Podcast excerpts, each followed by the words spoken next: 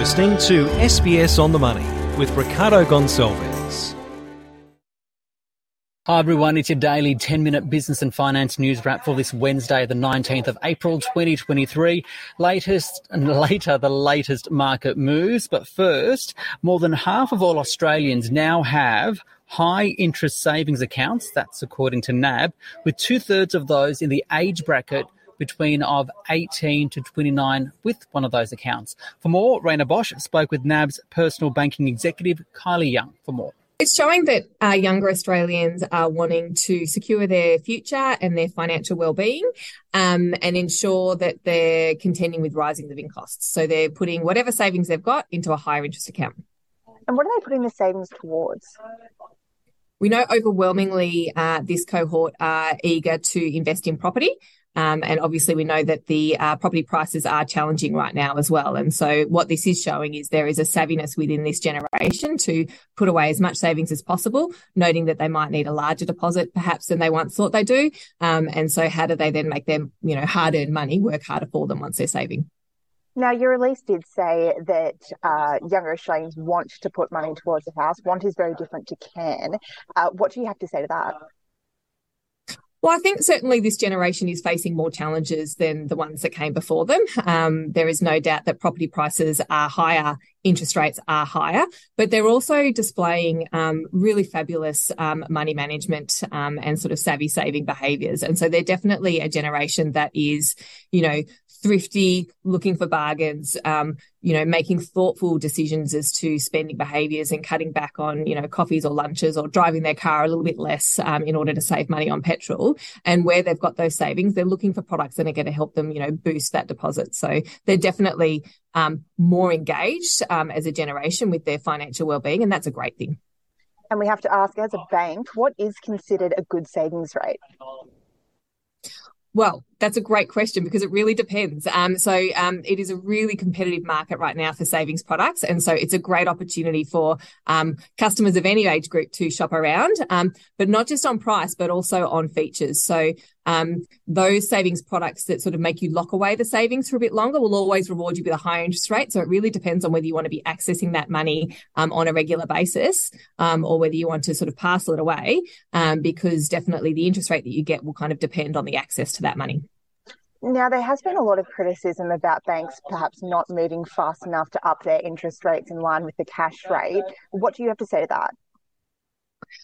Well, we definitely um, do our best to make sure that um, customers understand um, what our decisions are, both on um, both on the mortgage side and the savings side. Um, I can't speak for um, the whole industry. We know that at NAB we regularly uh, put um, uh, make sure that those changes are always aligned on the same date, and we reach out to our customers um, um, via you know email, letters, um, and sort of within the app to make sure that there is you know regular communication and understanding about um, how their products are changing. And what are you seeing in terms of demand for your products? We're definitely seeing um, increased appetite for those high interest savings products. Um, and I think, you know, during the sort of lower interest rate environment, perhaps during the pandemic when people had sort of savings that was sort of built up, there was a lot of that money um, sitting in transaction accounts. And now that they're um, has been a real growth in um, interest rates. Um, a lot of um, customers are moving that money and getting making it work better for them, which is awesome. Um, and so we're definitely seeing um, an increased take up in those high interest savings accounts. And finally, Kylie, is this a sign that financial literacy is improving among younger Australians? Absolutely. And I think it's a great thing. So I, I think all Australians, but particularly um, the younger Australians, are more engaged now in their financial well-being than they ever had been. And that's a great thing. Kylie Young there from NAB speaking with Rhayna Bosch. And of course, uh, the ACCC is investigating how banks set interest rates for savers, including the differences between interest rates between bank deposits and home loans. And the ACCC will uh, inform uh, the federal government of what it found uh, sometime later this year. Let's go to the Australian share market now, which rose just by 0.1%, 7,365. For more, I spoke with Mark Gardner from Maqro. It's a pretty quiet day on uh, the ASX today. Uh, we've got um, uh, the VIX the Volatility Index, uh, commonly referred to as the Fear and Greed Index, at its lowest level uh, probably in 12 months or more. And um, so uh, the main focus is really on US earnings, with uh, you know the the largest sort of market cap companies reporting next week around Wednesday. We did have some companies report overnight. But what's the feel so far? It's mainly been the financials and the banks so far. Um, it's only been about around the eight percent mark um, of the market cap of the S and P 500 so far. Um, it's it, a lot of it's been the bigger banks. Um, we've had Goldman Sachs, um, you know, Morgan Stanley, etc. They've um, you know, they've all reported fairly well. Um, that big end of town was probably not uh, really, um, you know, a source of concern in terms of liquidity uh, for um, for the market uh, based on last month's sort of banking crisis or uh, incident, as I'm calling it now. Um, most of them have actually beaten expectations so far, and um, and and on uh, revenue and earnings per share uh, and also shown that they've got uh, pretty solid balance sheets. So I think um, to get some further clues on the um, you know on that banking sector, we'll probably have to look at the regional banks, which will come up in the next week and a half. Um, and I think they'll be probably looking at more capital and liquidity ratios there rather than um, you know the the headline earnings per share and revenue numbers. Um, yeah, we I think next week's the, really the big um, earnings earnings week. I think one night we've got 20% of the S and P uh, 500 market cap reporting uh, all in one night. I guess the other really big international story over the past few days that better than expected Chinese GDP print from yesterday, up 4.5% for the year.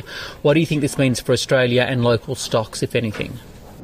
Yeah, I think this is a really positive thing for local stocks. Um, China's numbers have been really positive uh, fairly broadly for the last month. Uh, their industrial production number was fairly good uh, yesterday as well. Um, they more impressively, they've managed to do it without uh, stimulus, which is how they've generally got things going in the past. Um, and they've actually even had some reduction in stimulus with uh, rebates for um, and, and, subsidies for lithium companies uh, being removed. So you know it is it is rather impressive, and it should definitely provide a positive catalyst for the materials sector, which is about 20% of the ASX 200 index. Uh, a couple of local stories. Big news from Star Entertainment Group, slashing 500 jobs, putting its Sydney casino up for review. There's an earnings downgrade. It's blaming both a softer consumer and deteriorating econ- uh, operating conditions following those damaging inquiries in both New South Wales and Queensland. So, what's your take on the company, the challenges it's facing, and the actual environment that it's working in? Star's claiming that it's a, uh, an unfair environment here at the moment. Obviously, with the freezing of um, you know freezing of, of, of pay, a reduction in uh, headcount, um, and a review from Barrenjoey going through where the board has basically said they'll uh, consider any real um, structural alternatives to return shareholder value. Um, you know, they're, they're not in a great way. Um, and I think overall it's very hard to keep your talent uh, when, um, you know, when you're freezing salaries and cutting jobs. And they won't be from the risk management part of the business, which is um, a good thing. Uh, at least they've listened a small amount to the uh, government inquiries. But uh, I think they're proceeding with the sale of a Gold Coast um, hotel uh, to improve their, their liquidity. But fairly rough waters ahead for Star, I would imagine, um, as they try to dig themselves out of the hole uh, that they've created for themselves over the last few years. Uh, we're seeing more action in the EV space, with the federal government announcing plans to introduce Australia's first national electricity vehicle strategy, but no real details apart from that. How are investors positioned in this space? I think the for the investors, realistically, it's a global story rather than a um, you know than, a, than an Australian story.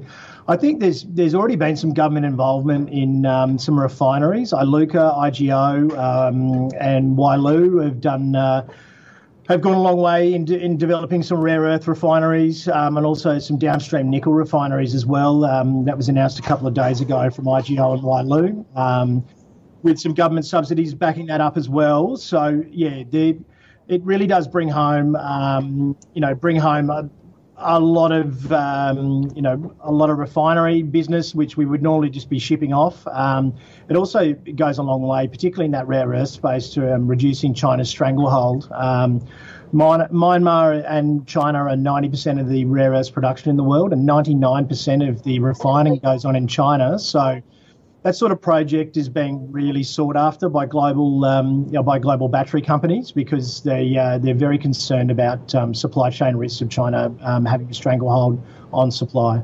And just wrapping up, uh, you know, given this current environment, we're still seeing interest rates pretty high, inflation still pretty high too. Where do you see the opportunities for investors? Um, we're, we're in high levels of cash and bonds at the moment, um, and just and playing a little bit cautious. Um, the, so the gravity of you know and the, the speed at which those rate hikes were delivered last year, we usually see that on, on a, at least a 12 month lag overall. Um, so I think those US earnings will be a real insight into the um, you know in, into the rea- economic reality of those rate hikes and. Uh, I dare say we're going to see some business leaders, um, you know, provide some insights with their outlooks. Uh, energy sector, there's still, uh, you know, with the energy transition the way it is, there's still great opportunities there. Uh, we're also looking at, um, you know, a bit of a strong focus on non-cyclical businesses, um, saying consumer staples and food um, or healthcare, uh, be, because they tend to be uh, quite immune to the economic cycles. So, um, so yeah, there's still opportunities out there, but you, you definitely have to um, refine, you know, the amount of stocks and go for high quality management, and um, you know, and and very strong balance sheets as it stands at the moment. Mark Gardner there from Maqro Wealth. This SBS On the Money podcast is provided for informational purposes only. The content on this podcast should not be understood as constituting advice or a recommendation. It is not personal advice and does not consider your personal circumstances or objectives. You should contact a licensed professional before making any financial decision.